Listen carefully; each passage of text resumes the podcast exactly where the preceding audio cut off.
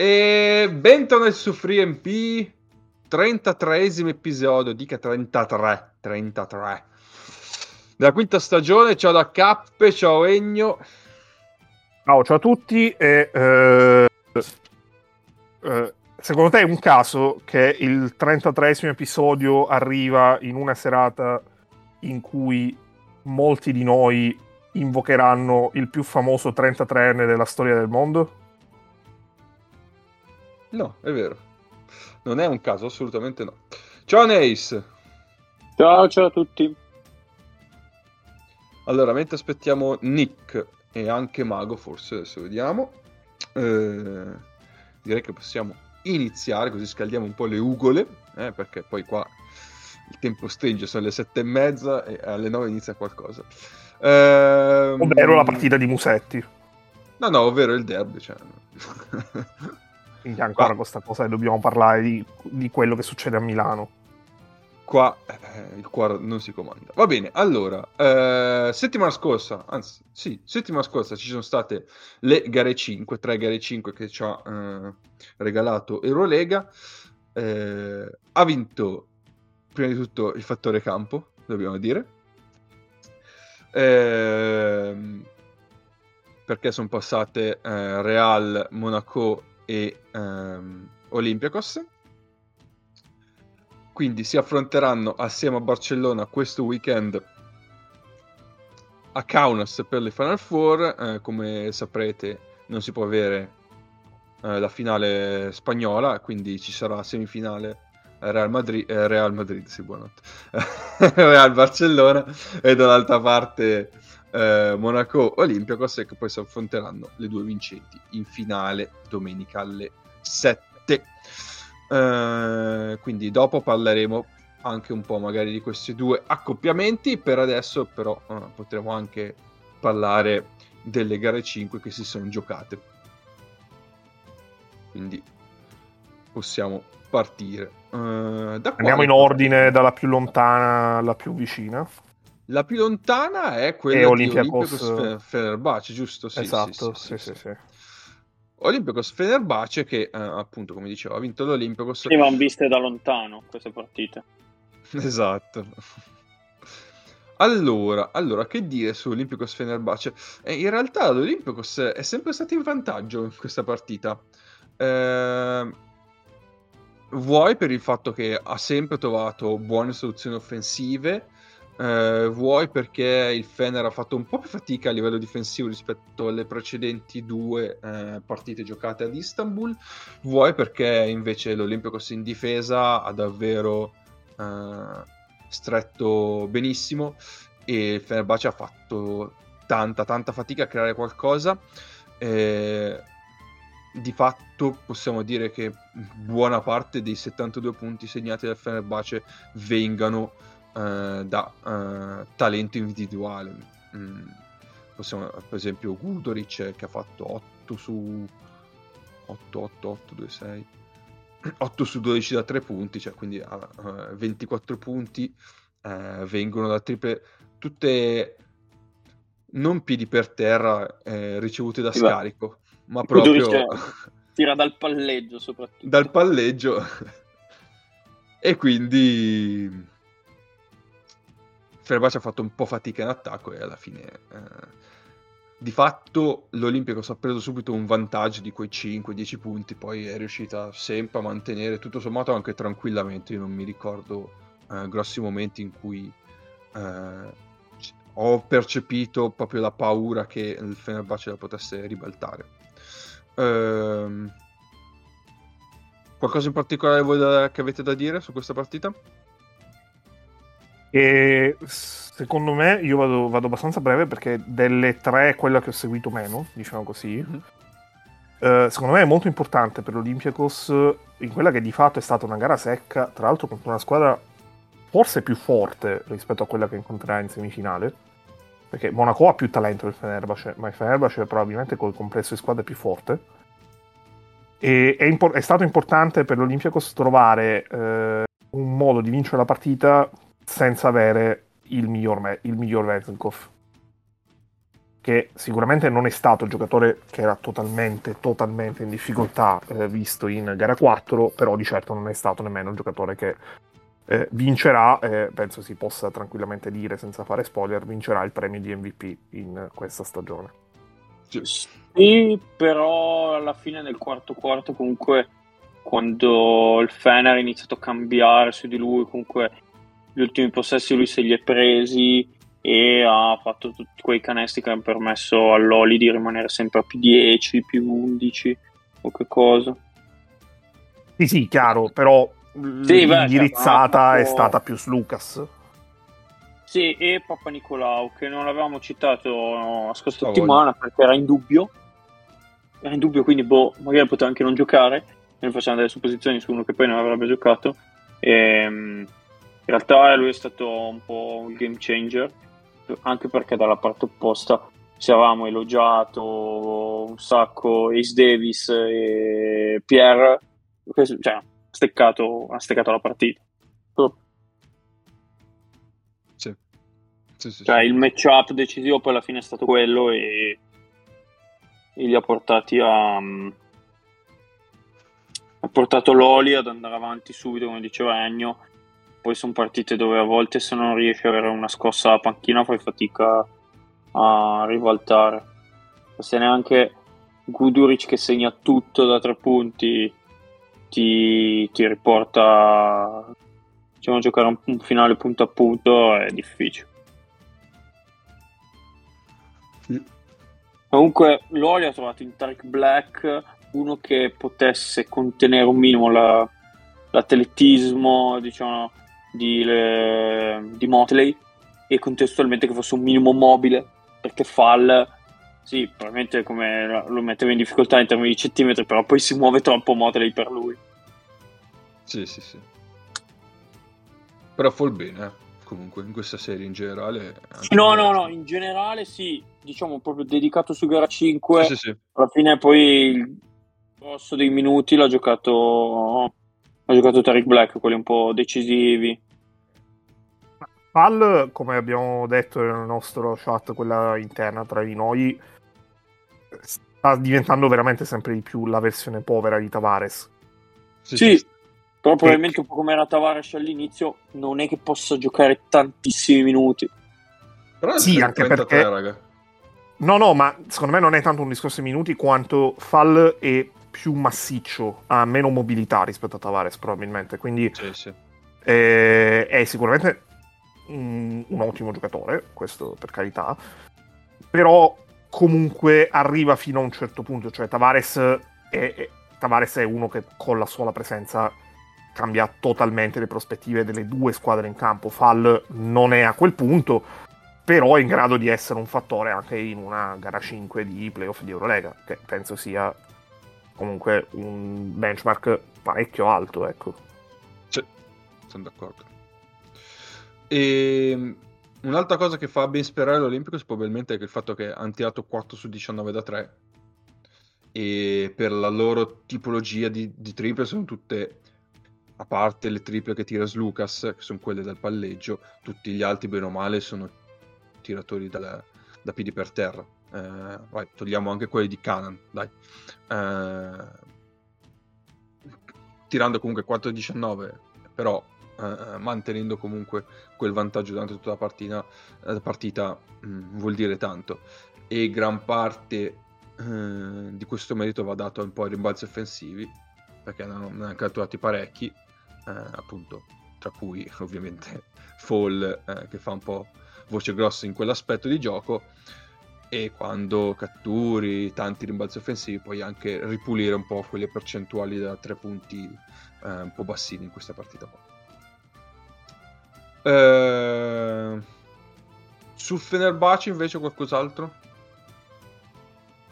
che probabilmente mh, meritava, cioè il loro livello meritava una chance in più, nel senso di meritava di non finire ottavo.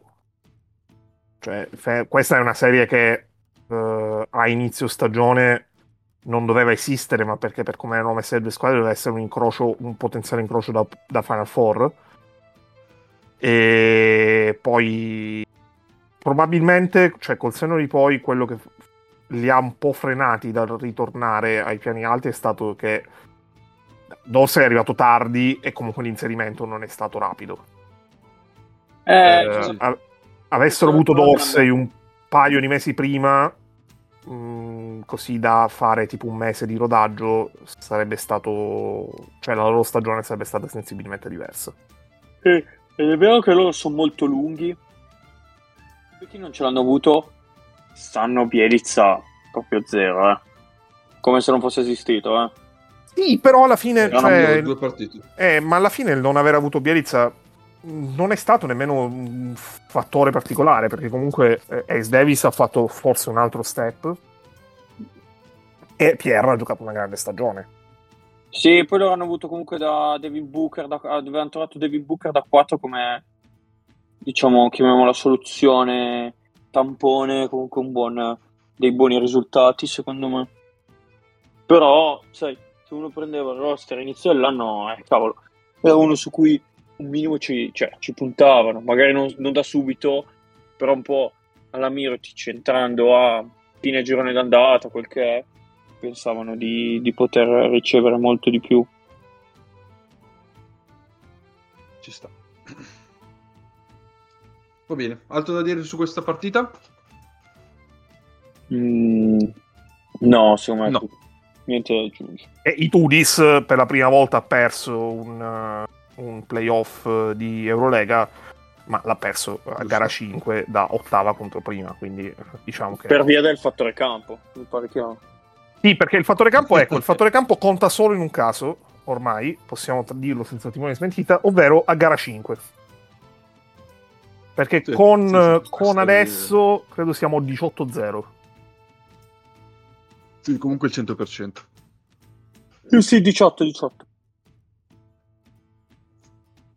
Va bene, passiamo all'altra partita, eh, la prima partita del eh, mercoledì, che è stata Monaco-Maccabi.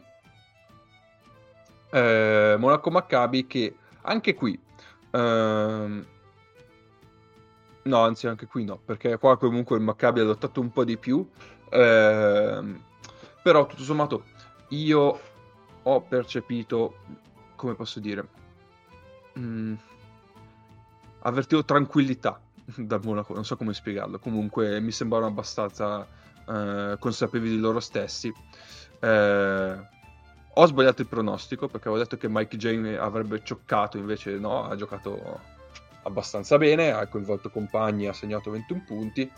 Eh, probab- ah, probabilmente però i canestri decisivi li ha segnati Lloyd, eh, che ne ha fatti 21. Eh, però alla fine l'hanno portata a casa. Eh, lato Maccabi, eh, come, come sempre in questa serie, benissimo Wade Baldwin. Eh, forse Brown ha sparacchiato un po', da- forse, senza il forse, Eh, Brown ha sparacchiato un po' dal campo e quello magari ha pesato un po' sul- sull'economia di squadra. Eh, comunque la partita che ho visto eh, più a pezzi, diciamo, quindi se volete, aggiu- ah, aggiungete pure voi. Ma allora, secondo me il discorso che hai fatto tu su Monaco è, è- è vero, è verissimo all'inizio e soprattutto è molto importante perché Monaco ha preso una stesa in gara 4 terrificante. Ha perso i 35 in gara 4. E non è banale eh, a questi livelli rispondere a un eh, meno 34 in una gara in un elimination game perché comunque Monaco aveva vinto bene gara 3 due giorni prima eh, con una vittoria andava alle Final Four. E nella partita lo scontro diretto prende una stesa di quel tipo e l'inerzia della serie era completamente dal lato del Maccabi. Mm, James ha giocato un gran primo tempo, cioè, era veramente la migliore versione di McJames possibile e eh, poi se non ho capito male si è fatto un po' male a un certo punto. No, si è quindi- scavigliato. Eh, si è scavigliato, ma- quindi Ma zoppicava proprio vi- vistosamente. eh, Cioè, qui secondo tempo c'era, ma proprio come se non avesse giocato quasi. E, e questo comunque mostra come eh, la, la profondità a livello di talento di questa squadra, perché sceso lui è salito Lloyd, che invece ha giocato, cioè ha fatto nel secondo tempo, ha fatto il primo tempo in McJames. Sì, perché esatto, Monaco alla fine ha avuto Mike James dove ha fatto veramente il mostro nel, nel primo tempo e ha creato un primo gap. Nel secondo tempo si è scavigliato Mike James e si è scavigliato anche Jordan Lloyd. Jordan Lloyd, gli ultimi, ultimi momenti, quasi era veramente su, su un piede e l'hanno girata due falli sul tiro da tre punti di su Jordan Lloyd. Dove veramente, allora, Lloyd lui salta tanto in alto, quindi ci mette molto a scendere, ma gli sono veramente andati sotto. Che onestamente non è che lui sia stato Lloyd ad allargare le gambe o che cosa. E in un momento di difficoltà del Monaco, dove Maccabi aveva fatto, mi pare, un 5-0, un 7-0 di parziale con un paio di contropiedi o comunque transizioni veloci, trovare, sei, poi ha fatto forse 5 su 6, ma trovare punti dalla lunetta, in più forse ha fatto un altro canestro in entrata, di, mi viene in mente sempre Jordan Lloyd, così ha dato modo a Monaco di, rim- di rimettere la testa avanti gli ultimi due minuti e gestire, perché poi Maccabi non è più riuscito a rispondere. E... Beh, c'è una cosa. Ah, scusami, Nice. No, no, vai, vai, vai. Eh, no, comunque. Eh, c'è una cosa lato Maccabi che io non lo dico a giudicare dalla gara, da gara 5, ma nemmeno un po' dalla serie, dico proprio in generale. Io non capisco perché Lorenzo Brown è il primo quintetto di Eurolega in questa stagione. Eh, boh, però quello sulla regular season. Ciao Nick. Eh, I premi di Eurolega vengono dati più o meno con la razionalità con cui vengono chiuse le scuole a Bologna. Eh. Attenzione, entro subito a gamba tesa così ci togliamo il dente. Mamma mia. Ne hai colpiti due con una frase. Mamma mia, cioè, ero qua proprio pronto che dicevo come entro, come, qu- quanto rancore posso portare in un colpo solo e sono entrato così, perché, perché sono giornate di, di, amicizia in questa simpatica commedia degli equivoci. Eh? Che due maroni. Buon, buonasera a tutti. e sul sul Maccabi secondo me si può dire che ha fatto una gran bella serie secondo me di Bartolomeo. Tirato un po' fuori, non so, dalla naftalina perché la stagione non è che fosse stato troppo utilizzato però alla fine come, stop, come stopper di, um, uh, di James, di Lloyd di Okubo comunque è stato, è stato importante nell'economia del, della serie sì sì eh, assolutamente. Nick, stavamo parlando, come eh, avrai capito, di Monaco Maccabi. Sì. Tu hai qualcosa da dire? Eh, sì, ho visto appunto gara 5, cioè, mi sembra che alla fine quello che, si di- che era un po' diciamo, la paura su Monaco, no? La famosa cosa, ah, ci vogliono tre palloni per giocare, alla fine poi in gara 5 è stata la loro forza, come sentivo prima che diceva anche, anche Ennio. Cioè, hanno fatto, volendo un po' i turni, però hanno funzionato bene. Eh, sono riusciti a mettere la partita più da un punto di vista offensivo. Eh, nel primo tempo è andato Mike James, poi è entrato in ritmo Lloyd e hanno controllato la partita offensivamente. Mm, Maccabi non è riuscita a fermarli, hanno preso ritmo e alla fine ha funzionato. Cioè, quella che avevano, diciamo, la scommessa che loro hanno fatto quest'estate di avere tre bocche da fuoco.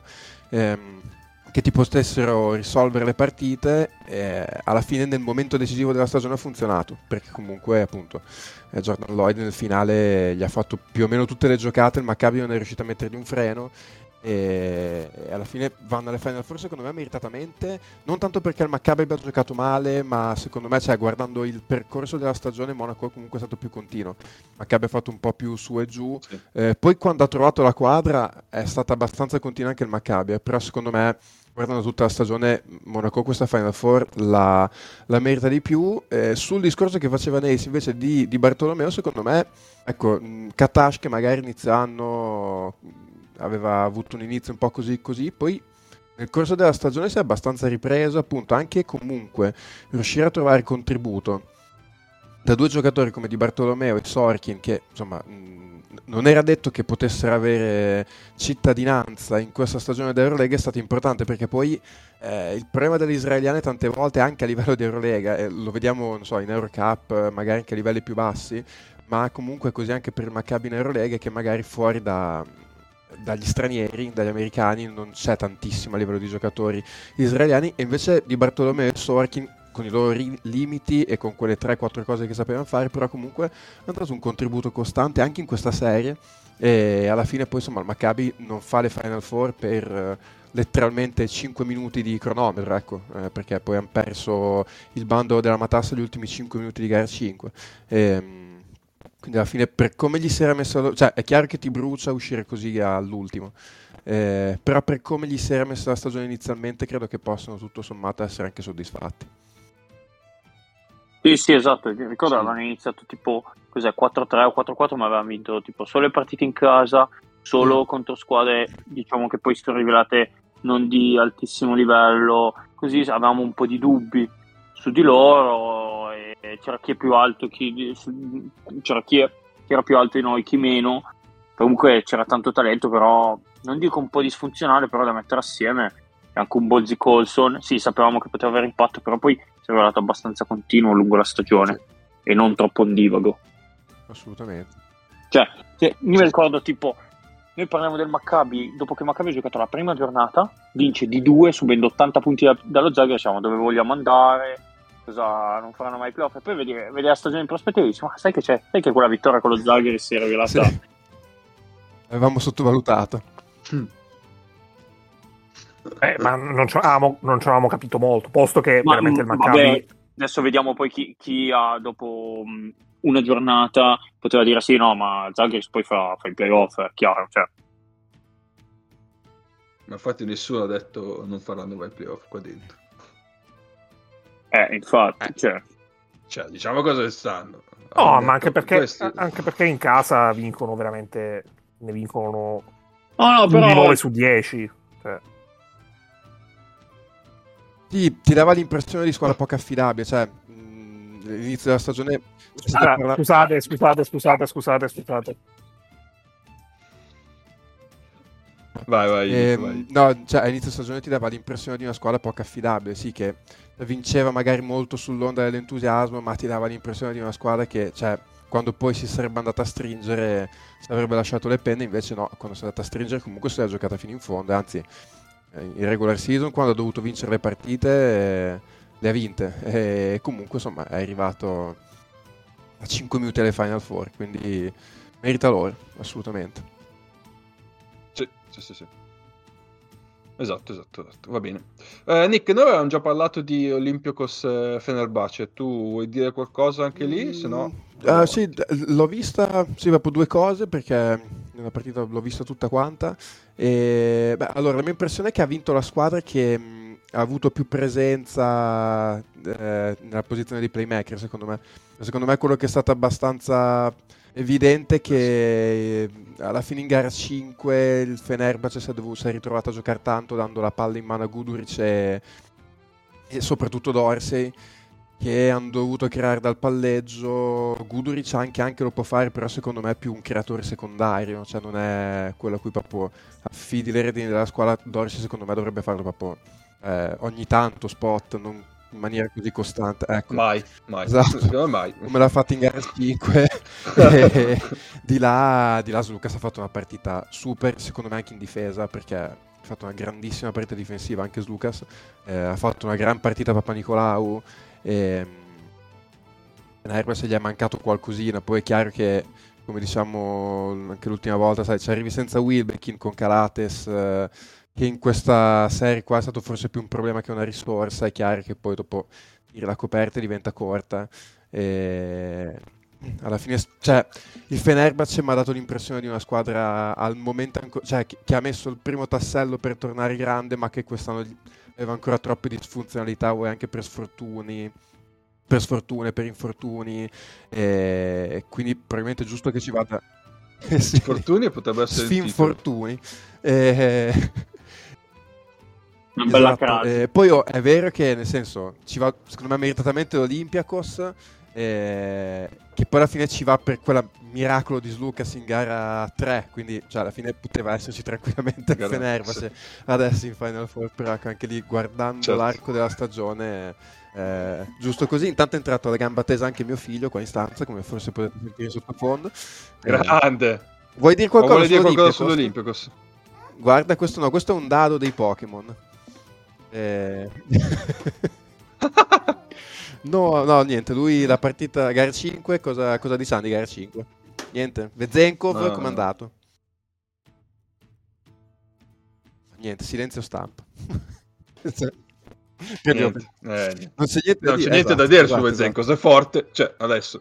Fatto... Cioè, mi sembra giusto, no, è bravo. È Filippo o l'altro? È, è, il piccolino, è il piccolino. Allora, Vezenkov ha fatto tra l'altro i due canestri penso più assurdi de- della serie perché uno cos'è stata alla fine di boh, gara 1, gara 2 uno alla fine di primo quarto, no, nel primo e nel secondo quarto di gara 5, due palloni buttati su. Eh. Sì, sì, sì, sì. Sì, sì, sì, sì, assolutamente. Va bene, allora andiamo all'ultima, eh, gara 5 giocata, eh, che è quella tra Real e Partizan.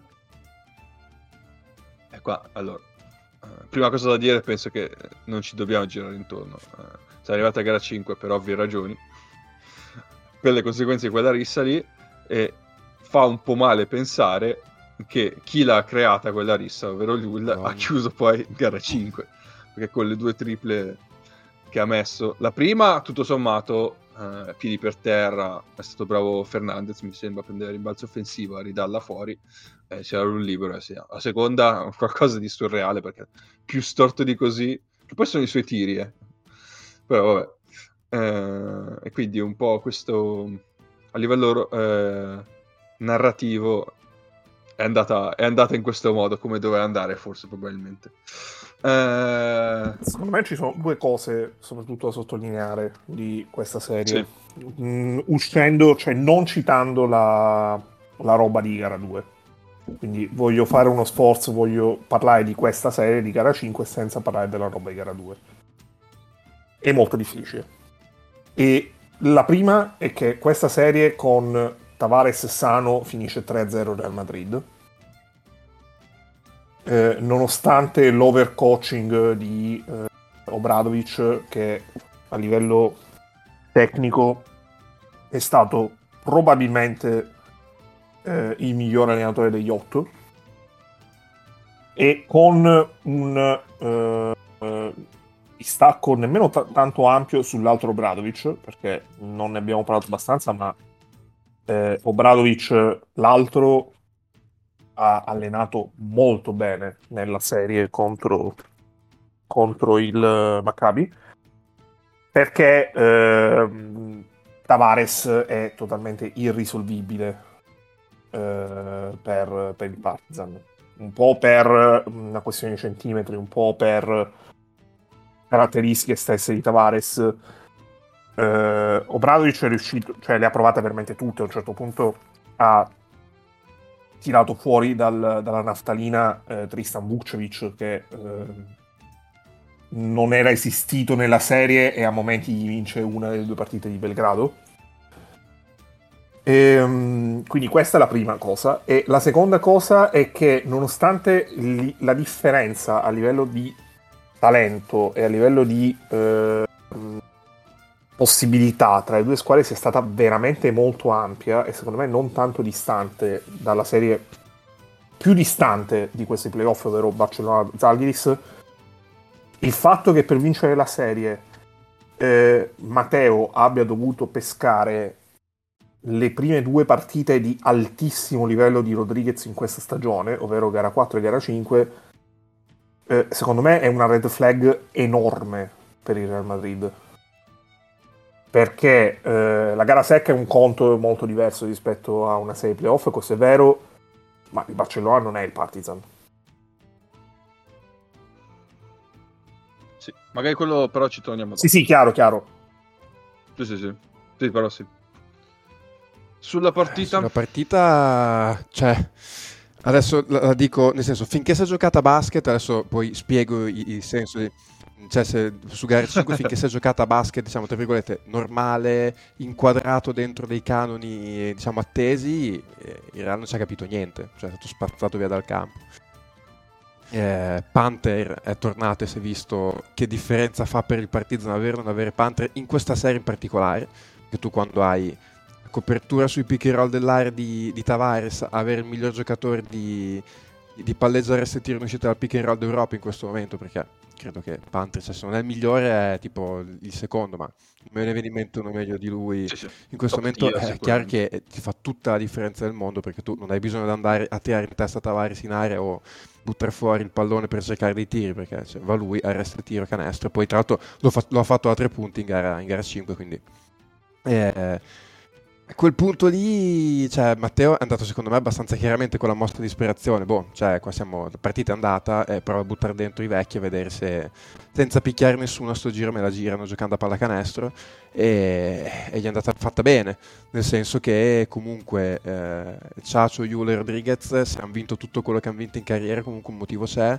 E, e secondo me ecco sul Ciacio perché poi mi è capitato anche di parlarne anche con amici eh, parlando un po' di quella che era la sua situazione a Milano, cioè de- no, perché dopo, dopo la partita ah, quanto avrebbe fatto comodo Rodriguez a Milano, cioè secondo me eh, il Ciacio in- questa è la sua situazione ideale, dove tu tutta la stagione l'hai avuto poco e quel poco che ha giocato ha fatto pochino, eh, però ti puoi permettere di chiedergli 10 minuti dove ti salva la stagione e lui quei 10 minuti lì ce li ha ancora, e ha fatto, cioè secondo me è stato, è stato lui... Sì, Sì, sì, sì, anche perché esatto. Non so se la gente ha visto la stagione del Cia, cioè guarda Esatto. che non è stato presentabile per svariati periodi dell'anno. eh, Eh, cioè. eh, eh, cioè, Sì, il sì. su- secondo me proprio abbiamo visto quello che è il, su- il suo valore aggiunto ad alto livello che ti può dare in questo momento. In una partita dove non hai più niente da perdere, ti butto in campo, accetto tutti i tuoi difetti, però quella roba che sai fare, che è creare vantaggi ancora a livello Eurolega sul pick and roll fallo, e, e- e giochiamo sul fatto che magari facciamo due canestri, accendiamo un po' il pubblico, il Partizan magari di là comincia a, a pensarci un po' su, eh, prendiamo ritmo, che è quello che è successo, poi dopodiché Giulio è andato dietro, Rudy è andato dietro e Zonia, che eh, avrebbe il talento per essere il miglior giocatore d'Europa, purtroppo eh, la testa gli va dietro una volta sì e tre no, eh, ha fatto tre cose da grande giocatore e poi dopo a un certo punto era evidente che il Partizan quella partita lì non l'avrebbe mai vinta. Eh, l'ultimo vantaggio credo che sia su un pick and roll dove schiaccia le sort ma era già evidente che l'attacco loro si era completamente fermato, ma non tanto perché il Real stesse facendo chissà che cosa in difesa, perché, perché il Partizan ha provato quello che provi quando un grande risultato e, e ti accorgi che in realtà hai finito la benzina 500 metri in anticipo. E, e quindi poi l'ultimo quarto è stato una mattanza, però onestamente mi è sembrato più una mossa della disperazione che è entrata eh, più che un qualche piano partita incredibile che ha tirato fuori all'ultimo secondo Matteo, ecco. Sì, sì, sì. Sì, anche perché la mossa principale di Matteo Esatto. nella serie probabilmente è stata la zona. E che senza Panther ha avuto un certo effetto, con Panther ha avuto un effetto, sì, comunque eh, ti toglie qualcosa sicuramente. Gli ha, tol- ha tolto qualcosa al Partizan anche col Panther, però con Panther comunque erano avanti di, di 10 punti, anche contro la zona. Sì, però Cappe, scusami, aggiungo una cosa. Eh, la zona è stata molto efficace, soprattutto in gara 4 e in gara 3, però, porca troia, cioè, è vita facile fare la zona con Tavares in mezzo, eh?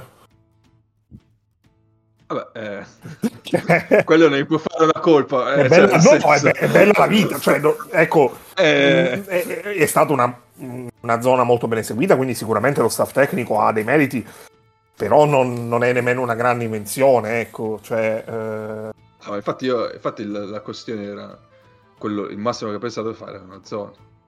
Eh, A me viene da dire che nemmeno puoi fare il discorso a squadre invertite eh, finisce 3-0, cioè ad allenatori invertiti finisce 3-0 Real Madrid perché ad allenatori invertiti i Partizan non fa i playoff. è proprio diverso il Sì, punto. il sì, cioè, la- eh, esatto, la sensazione è che da una parte hai avuto Bradovic che ha tirato fuori il 110% da questa squadra, che poi comunque, cioè il Partizan, anche qui, eh, slide indoors, eh, arriva a gara 5 perdendo due partite per dettagli, giocando con la squadra menomata, senza giocatori fondamentali per loro e comunque eh, gara 3, gara 4 girano su dei dettagli veramente. Eh, potevano esserci tranquillamente l'ora Kaunas. eh. Ecco, e dall'altra parte invece ecco Matteo, insomma, è un po' corso dietro. Poi, eh, per carità, adesso non gli voglio neanche sparare troppo contro perché star dentro quello spogliatoio non deve essere semplice. Ecco, prima eh, dicevate, eh, eh, ed è verissimo, un bel lusso fare la zona con Tavares. Un altro bel lusso che era il Madrid è avere i tuoi 2-4 titolari fuori e poter partire in quintetto con un ragazzino della cantera che sta in campo come se giocasse in Eurolega tutta la vita perché Bravo. Diai è entrato in campo in una gara 5 titolare ha fatto ha gioca- avrà giocato 10-12 minuti bello sereno come se non avesse mai fatto altro per il resto della sua vita boh Guarda, io ti posso... Sì, è assolutamente ma ti posso dire, è stato il miglior difensore sulle idee nella serie. Cioè, infatti era, era un argomento di cui avrei voluto parlare tra a poco. Eh, cioè, eh, mi ricordo una Sì. stoppata che gli ha preso proprio la palla dalla mano all'idei. Una roba di, Eh, di una fisicità incredibile. E quanti anni ha questo qua? 2004. 19, È un 2004. 19. Incredibile. Che Eh, troia. Bravi loro a tirarli fuori Eh, oh. e, e- e- più che altro darli, darli così pronti alla prima squadra cioè perché Eh, Te vo- al- almeno qua in Italia, anche quando parli con gli allenatori, ti dicono cioè, il problema è che i ragazzi quando si arrivano su dalle giovanili non sono pronti per giocare al livello della prima squadra. Se questi gli danno dei ragazzini che non, non sono mai stati in campo e sono pronti per giocare l'anno scorso, anche il Real nel momento di- di- di difficoltà massima mise su Nunez, che vabbè adesso è andato a Ulm, e però anche un altro ragazzo che giocò due partite, da- forse era l'anno del Covid, che gli entrò in campo e giocò tipo una partita da titolare, fece tipo 10 punti alla prima partita d'Eurolega, che adesso non mi ricordo il nome. Sì, esatto. Eh, Sì, esatto, lo esatto, sloveno. Klapp- Qui comunque hai un sistema che tira dei giocatori che? Sì, quantomeno capito sono pronti fisicamente come attività a giocare questo tipo di partite. Poi questo- Sì. Allora, secondo me ci sta come discorso, chiaro. però non deve essere il benchmark ehm, per eh, Real Madrid, perché Real Madrid è Beh, però... il miglior settore giovanile d'Europa, Sì, sì, sì. come risultati, come costanza e tutto. Non è detto che poi se- cioè, è il livello altissimo, poi il Real non è che è il miglior settore giovanile d'Europa, ma poi Sì, loro sì, tirano sì. fuori giocatori per la 2 spagnola. E esatto, cioè loro tirano fuori giocatori per eh, il top livello Eurolega. Loro hanno la fortuna che giocando così tante partite, ma sti ragazzi li fanno gio- fan giocare tanto durante il campionato. E il campionato di ASB è tanto allenante. Poi giocare insieme a quattro fenomeni tutte le volte eh, ti aiuta. Loro hanno trovato questa cosa di nel, bu- nel dubbio ti butti in quintetto, ma le cava- se fai tre cagate in fila non è un problema sederti, ma siamo 0-6, non è che siamo su una partita e siamo già, che ne so, a metà secondo quarto, dove comunque la partita rischia di prendere già un andazzo. Ed è una cosa che secondo me quello noi non so quanto facciamo. Noi quando c'è da lanciare un giovane lo lanci nel secondo quarto, pian piano fai prima giocare il tuo quintetto, noi invece a me piace molto quello che fanno loro, è pronti via ti metti il quintetto, sei insieme agli altri quattro migliori, giochi insieme a gente brava, giochi contro gente C'è da forte, dire che ecco, sommato, forse quello che aiuta un pochino questo ragionamento è che la Spagna mh, come campionato è molto più improntato all'attacco. Il campionato credo che proprio dal punto di vista di stile di gioco sia quello che, eh, vabbè, lasciamo lì qualcosa in difesa ma giochiamo più all'attacco. Qui eh, cioè, hai bisogno... mh, cioè, se il ragazzo, il giocatore che entra non è pronto difensivamente si dice no, non può stare in campo. Là magari...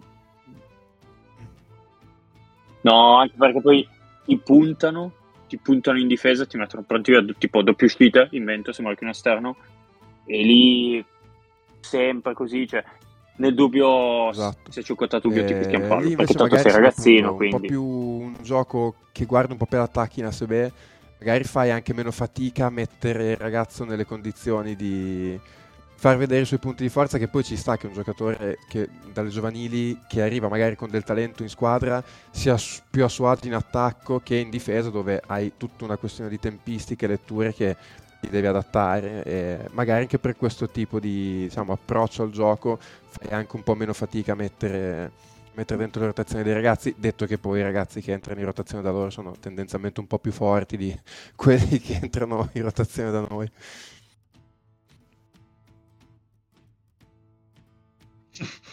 sì. Va bene, altro da dire sulla no, partita? Che... No. no. Va bene. Sì. Poi le cose ovvie sono ovvie, cioè. Va bene. Uh, ok, quindi possiamo passare a vedere un attimo le partite di Final Four. Uh, quindi, come dicevamo, uh, si affrontano prima Olympiacos e Monaco e dopo ci sarà il classico Real Barcellona. partiamo da appunto um, Olympiacos Monaco. Eh, eh, eh, qua come la vedete? È veramente bella perché sono due stili di gioco sì, c'è proprio completamente diversi. La gara dell'antipodi. E... sì. Eh, a me sul, sulla singola partita l'Olympiacos non, non dà una gran fiducia, eh, sono sincero. Cioè, su un formato Final Four faccio più fatica quasi a scommettere contro Monaco che contro Olympiacos. Quanto ormai l'Olympiacos cioè, ci ha dimostrato che i suoi, i suoi punti di forza valgono sempre. Però comunque l'abbiamo visto anche in questi anni con l'Efes, cioè quando tu vai a giocare una partita secca contro un trio eh, come può essere James Okubo Lloyd eh, è pericoloso, è molto pericoloso, cioè, se non, non, sei mai al sicuro. Eh, secondo me cioè, il, il rischio upset c'è.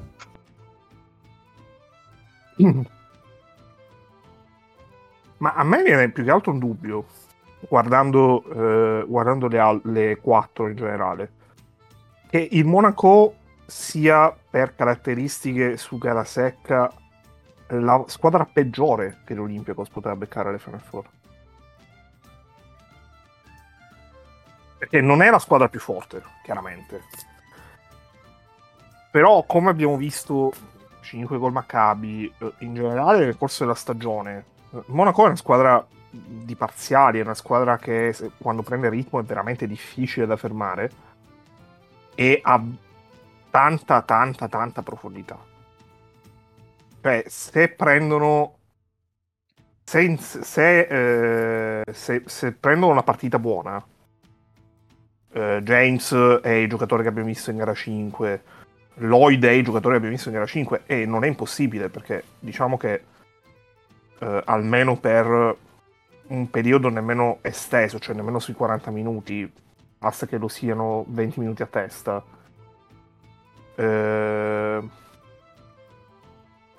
Olympiacos ha tante alternative, ha tante soluzioni, però è un, è un, tipo di squadra molto più indigesta. Cioè, secondo me, se, se la semifinale fosse, per esempio, Olympiacos Real Madrid, sarei molto più tranquillo, lato Olympiacos. Perché ovviamente il Real, Madrid, il Real Madrid è molto forte, però è meno capace di sorprenderti, ecco, mettiamola così.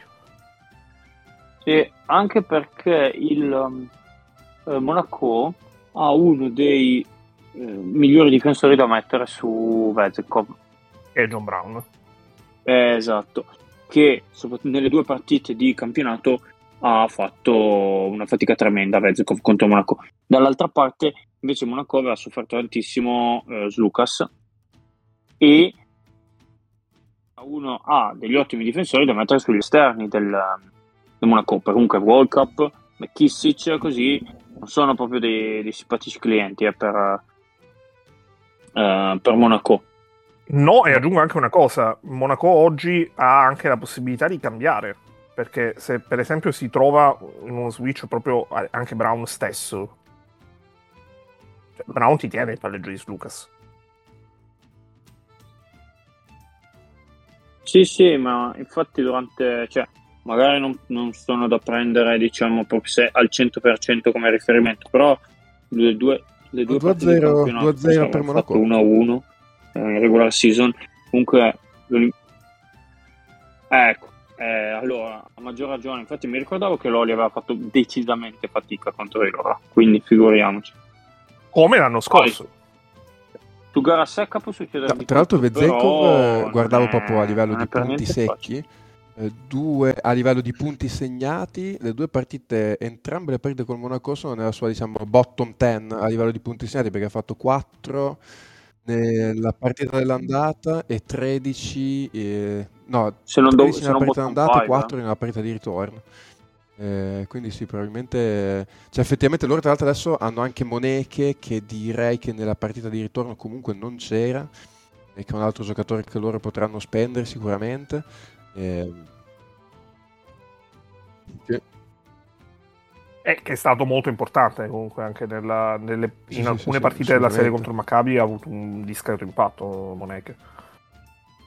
Sì, perché prima quando usciva John Brown o non aveva nessuno, cioè non aveva niente di eccezionale, se no dovevano, loro dovevano spesso spostare Alfa di Allo da 4, andare un po' più piccoli. Non, John Brown non aveva un, un vero e proprio cambio.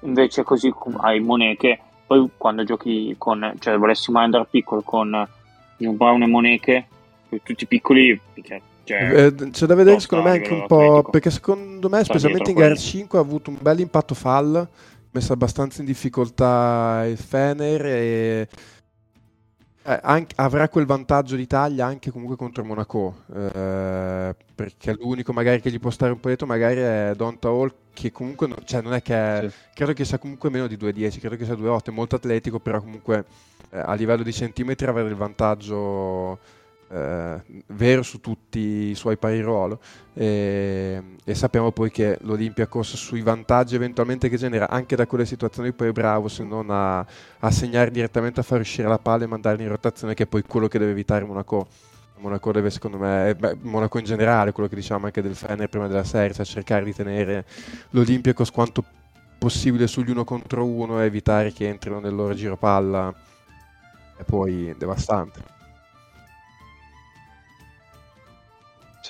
Sì, infatti secondo me più ancora che parlare, cioè giustamente bis- eh, bisogna parlare dei matchup difensivi, no, più ancora di quelli, cioè sì. bisogna capire come Monaco difenderà sul pick and roll di Slucas e probabilmente cambierà eh, come ha fatto il Ferbace e che gara 3 e gara 4 ha funzionato eh, molto bene e quindi comunque mi è da pensare anche una cosa mi viene da pensare anche una cosa importante. Sì. Monaco però ha una, una contromisura potenziale per limitare l'impatto di fall. Ah no, sì, quello Portarlo sì, lontano dal canestro come nella metacampo offensiva di Monaco, quello sicuro, assolutamente, sì, sì, sì.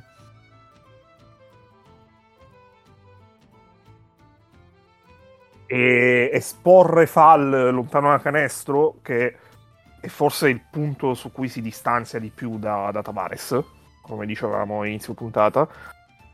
E, mh, può limitare molto l'impatto e allo stesso tempo probabilmente eh, può crearti opportunità in backdoor eh, e Monaco ha dei giocatori che in backdoor sono di alto livello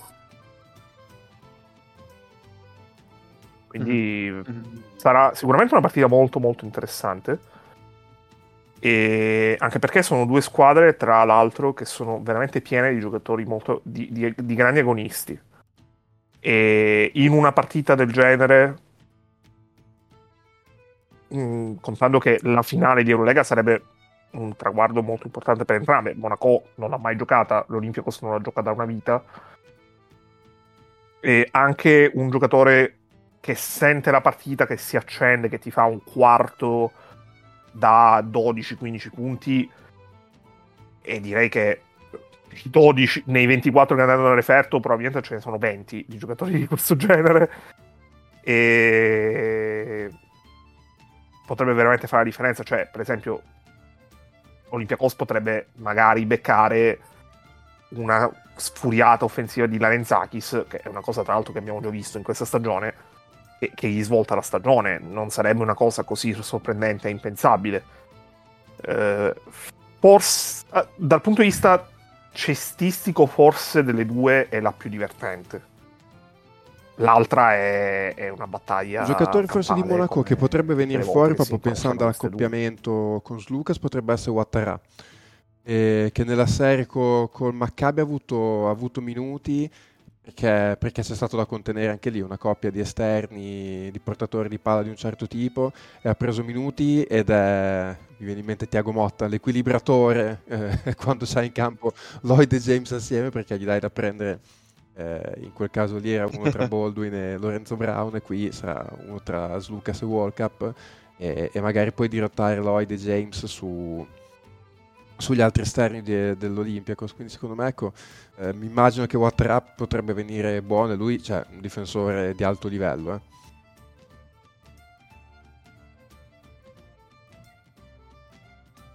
Sì, sì, sì, assolutamente. assolutamente.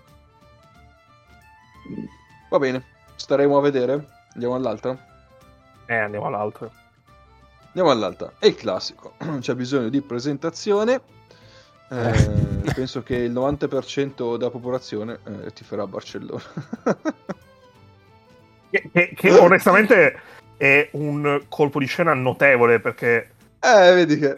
trovami, vedi, vedi. trovami quante volte, a parte vabbè, eh, la gente che era innamorata, ma faccio un'escursione sul calcio, la gente che era innamorata di Messi, era innamorata di quel tridente con Suarez e Neymar. Eh, ok, però in generale tra le due, cioè, posto che a me a livello oddio, calcistico, oddio. No, a me, a, me a, livello, a me, a livello, calcistico stanno, stanno abbastanza sullo stomaco entrambe. E, e, non volevo dire stanno sul cazzo, però adesso l'ho detto, quindi stanno sul cazzo entrambe.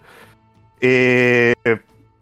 Però a livello cestistico in realtà mh, mm, è molto interessante perché allora in entrambi i casi sono due squadre che chi perde questa partita al 99,9% l'anno prossimo non allena la squadra che adesso allena. E non è tanto probabilmente un discorso di perdere questa partita, ma di perdere la Final Four. Però, ovviamente, per vincere la Final Four devi vincere questa partita. E ehm, secondo me, Barcellona ha fatto dei progressi molto sensibili rispetto alla scorsa stagione. Sì. E in generale rispetto alle ultime due, dove comunque non ha vinto per fondamentalmente dettagli. Eh, visto che ha fatto una finale e una semifinale. Eh, il, Real da, allora, il Real dalla parte sua è sicuramente più profondo. Eh, sicuramente ha più killer, mettiamola così. Cioè ha più giocatori che queste partite sono abituati a vincerle e quando diciamo tendi a fidarti di più quando la palla, quando il possesso è pesante. Però secondo me se, se tu guardi il livello di pallacanestro espresso da entrambe le squadre ultime, eh, negli ultimi mesi, non è impensabile che questa partita possa finire con un che tra l'altro il Barcellona avrebbe da vendicare quello che prese alla Final Four di Milano, quindi sì. avrebbe anche quelli in arretrato da vendicare. Sì, tra l'altro, esatto. Sì, e poi c'è da aggiungere che... No, non c'è stato anche l'anno scorso, era il Barça. Sì, però non è stato un blowout. Ah, scorso. ok, ok. Sì, no, ma anch'io sto su, diciamo, un favore netto su, mh, mm, su Barcellona perché mi pare proprio la squadra che ha trovato la quadra nel momento giusto della stagione. L'ultimo sia di regular season che ai playoff è stato un rullo compressore. Loro hanno, sono, hanno inserito ed è bello in forma Mirotic. Eh, perché senza Deck e Yabusele uh, chi te lo e, piglia? E Real non ha nessuno con cui marcare Mirotic.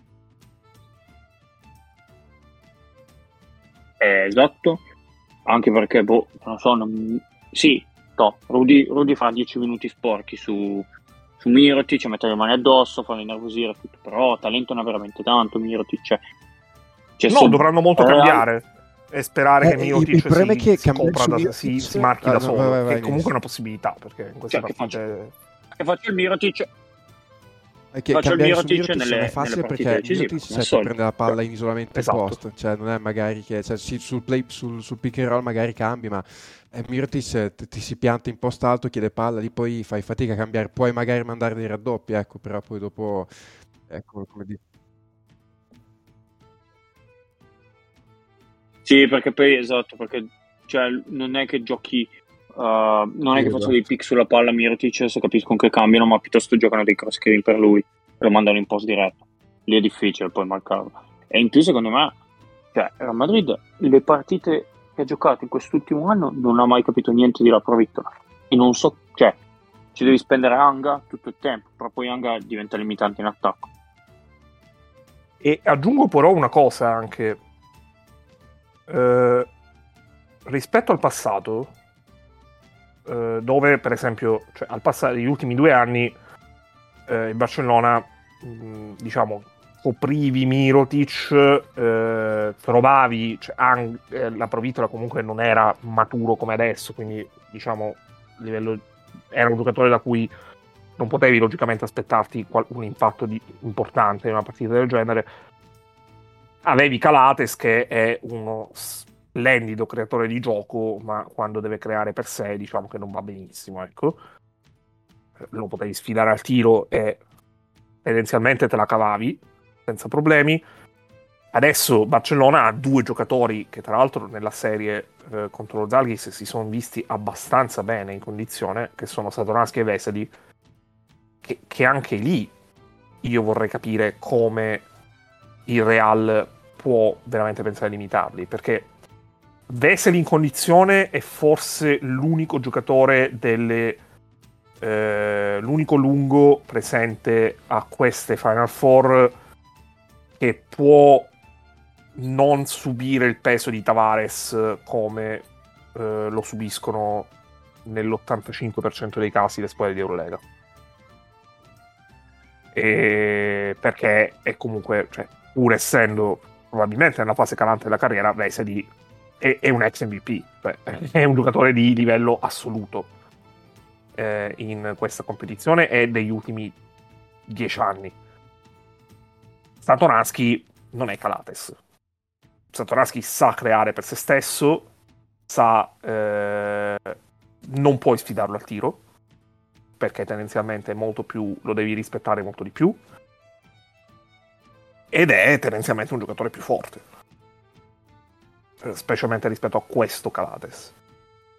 E in tutto questo, comunque, una batteria di specialisti ce l'hai in maniera tale che non dovrebbero farti pesare più di tanto quella che comunque può essere un'assenza importante, che è quella di Higgins. Io ci aggiungo che eh, il Barça dal 12 di marzo è 19-2 tre campionate coppa e le due sconfitte sono arrivate praticamente in back to back è stata una a Milano e poi due giorni dopo hanno perso di due a Bilbao eh, però da, cioè, negli ultimi due mesi e mezzo hanno perso due partite eh. Sì, esatto, perso, esatto, l'ultimo tiro, quindi cioè, arrivano... Sì, a Bilbao tra l'altro hanno perso La sensazione tiro, comunque... che loro siano i favoriti. Sempre tenendo conto che si gioca su partita secca, quindi upset è sempre dietro, dietro l'angolo, però vedendo come ci sono arrivati loro sono nel picco di forma, stanno giocando benissimo, proprio anche come qualità di pallacanestro. Eh, altra cosa importante, mi, cioè, sto rivedendo il Vera Brines ultimamente e nell'ultima stagione in particolare insomma è stato più no che sì. Eh, anche nella serie col, con lo Zalgiris l'ho visto molto presente. Eh, in uscita dai blocchi di Abrines secondo me è una delle cose più belle che c'è in Europa. E, e quello sicuramente gli aiuta tanto. Sì. Poi nel Barcellona c'è anche un certo senso di urgenza sul fatto che alla fine quest- cioè, questo è il, probabilmente l'ultimo anno comunque di un ciclo e devi, inizi- devi raccogliere il risultato grosso. È palesemente l'Eurolega perché l'ASB l'hanno comunque vinta due anni fa, eh, chiuderanno chiuso la stagione regolare al primo posto, quindi hanno il fattore hashtag fattore campo, ma soprattutto Uh, non dov- dovrebbero non beccare né Real né Basconia in semifinale e questa decisamente per quella che è stata quest'anno la stagione di SB è decisamente la cosa più importante al di là del fattore campo e quindi loro devono essere bravi a non cedere alla pressione. Secondo me Real ha una chance a patto che però eh, i tre eh, i tre giocatori importanti a livello di creazione offensiva, a livello di finalizzazione, che sono soprattutto eh, Ezonia, Musa e anche Tavares, perché Tavares è stato col, col Partizan, abbiamo visto che Tavares può essere un fattore offensivo, eh, non devono sbagliare la partita. Cioè, se, sba- se uno dei tre sbaglia la partita, eh, secondo me Real non ha chance. Se tutti e tre la prendono, già eh, diciamo che eh, dipendi meno dal, eh, dal, fatto che i vecchi ti facciano l'exploit come visto nel, nelle tre vittorie contro il Partizan, per esempio. E come cioè devi meno cavare il sangue dalle rape di tutti, perché per esempio io mh, non mi sorprenderei a vedere un Coser che alla fine diventa il Coser delle Final Four, ovvero un giocatore che è un fattore, e, però devono, quei tre devono essere sul pezzo. Perché Tra l'altro diciamo di, di, quanto sia più molto, pericoloso molto, Saturansky di Calate, Saturansky ha fatto una stagione da 55% sì. a 2, 50% esatto da 3, 84 ai libri. Aiuta. esatto. E non sì. se l'è cagato nessuno. Cioè, nessuno eh... ha parlato di Tavares in eh, uno dei primi due quintetti di Eurolega. Cioè, Tavares non... Eh, Satoransky, scusate. Satoransky non ne ha parlato nessuno. Un po' perché comunque il, la copertina se la prendeva la provittola e ok. Però Tavares tot, eh, ancora Satoransky completamente sotto traccia. Sì, beh, diciamo che... Ha fatto il tweet polemico, come Baldwin. Scusa, dai suoi. Secondo me, no, è giusto quello che dice Ennio, la copertina se l'ha presa tanto la provittola, perché poi è rimasto molto solito, cioè Satras che faceva partite dove magari, cioè, niente che partite dove faceva 3 su 3 da 3 punti e 3 su 4 da 2, 17, partita che nessuno si cagava, Barcellona vinceva. Cioè, però da, da dimostrazione di quanto cazzo di talento ci sia sugli esterni in Europa. Sì, sì, sì, sì. Cioè, perché comunque eh, è stato difficile scegliere chi primo, chi secondo, chi è rimasto fuori, mentre sotto canestro le cose erano molto più definite e tutto, quindi eh, dall'idea di quanto talento c'è. No, secondo me bisogna vedere lì Ciaccio Yul come impatta la partita, non so, ma io William Goss l'ho visto abbastanza vivo, può dare una mano in linea di massimo a, a Real. Sì, Will Ghost vivo, devo dire. Un po', sì, un po sì. crescendo nella serie. Gara 3, gara 3, gara 3 gliel'ha vinta, cioè molto sì. semplice, cioè, sì, gliel'ha letteralmente vinta lui. Sì, sì, sì, sì. Va bene, mi sembra che abbiate detto tutto voi cheat. Uh, non avrei altro da aggiungere io. Mm, quindi... Ah, pronostico secco. Pronostico. Giro secco di pronostico, esatto. Vai, vai. Allora, per me Barcellona in finale su, eh, sull'Olympiacos. Io dico Barça, Monaco e Barça campione. Ok. Nick? Ok, Nace? Io sto come Nick. No, eh, no, e quindi è il contrario. Eh, no, eh, no. Eh, eh, sei, sei vergognoso. e... No, no, Barça. In finale, grazie. Allora, in finale contro? Su Monaco, in finale. Ah, ok. Sì, sì, come Nick. Tu cap? Sì, sì, sì. Allora, io dico, anche la, la, testa, la mente mi dice anche a me Barcellona, però sono romantico, quindi dico Olympiacos Real. esatto, con Iabusele uh, e alza la coppa. Allora, giocatevi la casa sul Real Madrid in finale. Esatto. No, no. sul Real Madrid vincente perché poi chiaro che da, cioè, per quel che è capitato non, non sarebbe, diciamo, eh, non renderebbe giustizia a quanto è avvenuto in gara 2, però poi sono quelle storie dove cioè, ti, non dico ti gira male, ma succede, fa un casino assurdo, adesso, cioè, però non ti cacciano e poi cui, dici, cioè, loro giocano tutto. Cioè, quasi Sì, sì, eh, sì, sì, come no. quelli additati, cioè adesso loro hanno la spinta esatto di dire ah no vedi tutta la gente ce l'ha con noi quindi noi dobbiamo giocare contro tutti e contro tutto, no siete voi pezzi di merda, però la realtà è che adesso l- ha- la questione ha fatto il giro al punto che loro sono quelli che hanno anche la spinta di giocare contro tutto e tutti, cioè quindi c'è anche questa cosa abbastanza incredibile. Ecco, comunque però il karma li ha abbastanza puniti perché se loro avessero avuto Yabusele e Deck in questa Final Four, io mi sarei probabilmente giocato loro. No, chiaro, però se Iapusele per quel che è accaduto meritava, cioè, meritava di aver, diciamo, finito la stagione. Eh, cioè, Deck cioè, gli si è spaccato anche male, eh. No, Anche Deck è, passa. Deck è karma, Deck è karma che ti ha detto male. Ecco, Eh, esatto, chiaramente cioè. quello. Quello è il senso, cioè, Sì, sì. Deck, mh, Deck alla fine rischia, rischia anche il mondiale, eh, secondo me. Ah, Eh, no. scusami, perché l'Argentina... Ah, Ah, Ah, no. giusto. Ma sei... Ma, ma vergognati, Nice. Questa è, catti- questa è gratuita. Non era voluta, però boh, poi mi ci sono trovato dentro e l'ho servita. È, perché- è vero, me l'ho dimenticato. Io ti dico, eh sì, eh, beh, mi ero anche dimenticato di quella cosa lì. Tu mi davi Eh, ragione. Esatto. Va bene, allora poi eh, oggi, per oggi direi che la possiamo chiudere qui. Non Eh, vogliamo poi, dire... Non diciamo nulla sui playoff italiani perché non c'è nulla da dire. per, ade- sì, d- per adesso, vabbè, sono due serie io, io mi sto occupando di playoff di imbarazzanti. A2, quindi fate voi per dire Ecco, l'interesse. eh, poi c'è da dire che c'è stato anche eh, weekend scorso, si è giocato la Final Four di BCL, però magari ne parliamo prossimamente, sempre se l'abbiamo vista. Eh, No, possiamo fare, possiamo fare prossima puntata un, un overview sulle tre squadre che hanno vinto le coppe.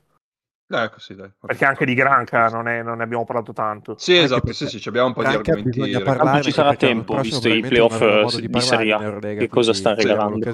No, io È vero, è vero, è vero. È vero, è vero, è vero. Io dei playoff di Serie A eh, dico solo una cosa. eh, allora, se Milano e Virtus per la terza stagione di fila andranno in finale scudetto senza aver perso una partita, parte la petizione di 3MP per cambiare nome al campionato italiano e dire questa è la versione con meno feta del campionato greco. Eh, e quindi noi, e noi abbiamo già pronto la versione greca del podcast, perfetto. Sì, sì, già, è già lì. In Delta, già pronta. Va bene, dai, allora ci salutiamo, ci sentiamo settimana prossima, godetevi le Final Four e, e niente, ci aggiorniamo. Ciao!